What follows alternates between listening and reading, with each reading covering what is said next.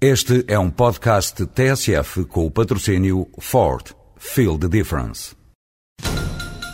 Estamos a acompanhar a grande manifestação que juntou mais de 2 mil pessoas no Rocio. Desde trabalhadores de empresas de mudanças até trabalhadores de transportadoras, todos se manifestam felizes pela eleição da Ford Transit como comercial do ano. Ford Transit comercial do ano 2007. Não trabalho na boa, trabalho na melhor. Ford. Feel the difference. Era uma vez um amor contrariado na Quinta do Marim. O Abismo dos Encantados. Primeiro quadro. Quando se fala, como vou falar, da época mourisca, isso quer dizer que tal tempo deve rondar o ano de 1100, quem sabe mesmo um pouco antes.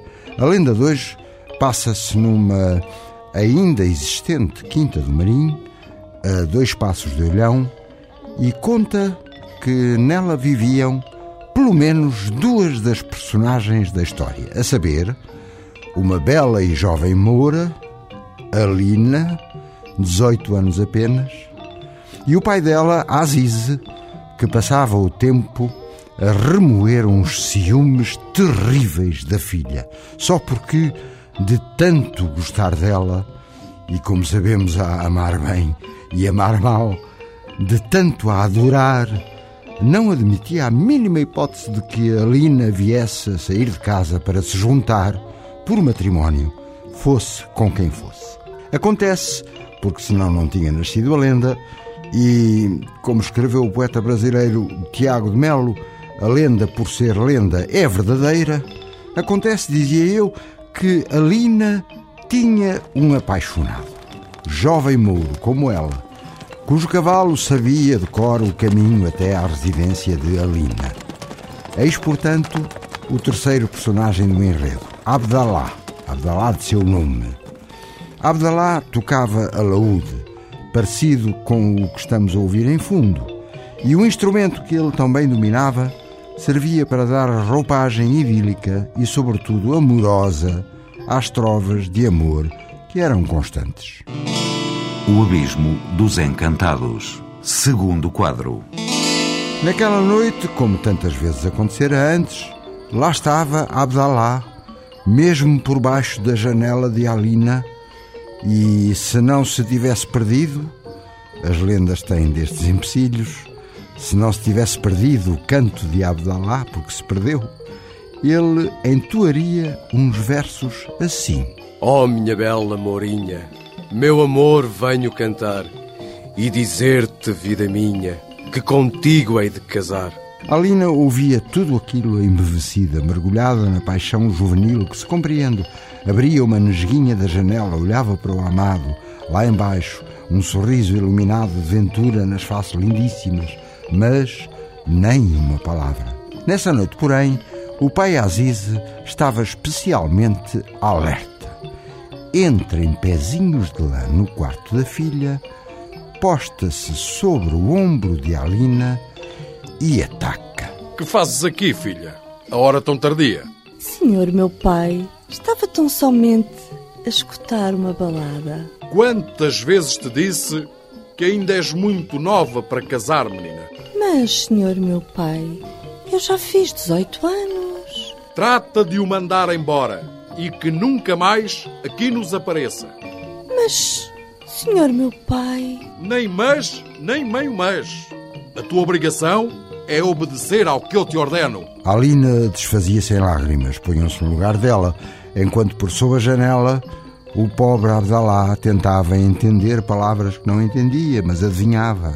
senhor meu pai, com todo o respeito que vos devo, porque me criastes, sabeis que eu amo Abdalá e juro por Alá que nunca o esquecerei. Foi quando o furibundo Azize resolveu mandar um berro lá para baixo. Oh tu, que não fazes outra coisa se não encantar jovens com teus cantares. Vem cá, alguém te vai abrir a porta de casa.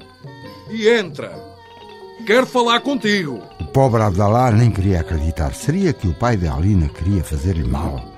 Pensou uns segundos e, com a coragem própria dos apaixonados, entrou pela porta dentro. O Abismo dos Encantados. Terceiro quadro. Dentro de casa, Aziz aguardava, muito calmo, o jovem Abdalá. E foi logo direto à questão. Eu sei que a minha filha te ama perdidamente. Senhor, daria por ela a minha vida. Serás tu digno do amor da minha filha? E sorriu, com um leve sinal de escarninho na face. Mas a verdade é que o pai Aziz tinha uma na manga. Pois bem, não desejo contrariar as decisões de Alá. Senhor, como posso crer em vossas palavras tão inesperadas? Sabeis que estas terras, infelizmente, não têm pinga de água. E por isso, todas as sementeiras e plantações se perdem. Sei sim, meu senhor.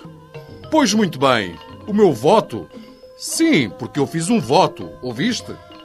O meu voto é o seguinte: só concedo a mão da minha filha ao homem que, por amor, consiga transportar numa só noite para junto desta casa a nascente da fonte do canal. Ora, Abdalá ouvira falar vagamente de tal nascente. Alguém lhe dissera que ficava a umas curtas 13 léguas dali e no mesmo instante murmurava. Por Alá, treze léguas. Treze. Número mágico. Sucede que Abdalá aceitou o desafio, à partida impossível, do pai da amada Alina e foi logo tratar do assunto sem saber muito bem nem como, nem com que ajudas. Ora, esta, trazer uma nascente inteira do lugar dela para ali. O Abismo dos Encantados. Quadro número 4 e último. Na mesma noite, ao saber da conversa que o pai lhe contara, Alina chorou amargamente, toda ela feita ou desfeita num desgosto mortal. Mas na noite seguinte, ela ouviu o cavalo de Abdalá, que com seu alaúde, sempre por debaixo da janela, cantava. Viva lá que tanto me ajudou nesta prova de um amor sem par. Deste abismo a água já jorrou, o prémio dela venho reclamar. Filha e pai nem imaginavam que aquilo tivesse sido possível, mas ela ali estava, nascente, transbordando de água pura e abrindo um abismo com a força do jorro. Final infeliz e trágico da história. O pai da Azize agarra na filha e atira-la para baixo. Foi a Lina cair mesmo em cima da Abdalá. Só por acaso não morreram os dois ali logo. Mas o impulso da queda tenebrosa provocada pela fúria do pai fê-los saltar desamparados no abismo. Será que os namorados pereceram? O povo diz que não. E ainda hoje há quem jure ter visto, à meia-noite, um belo par de jovens apaixonados passeando abraçados pela Quinta do Marim. Moral da história: o amor é forte como a morte.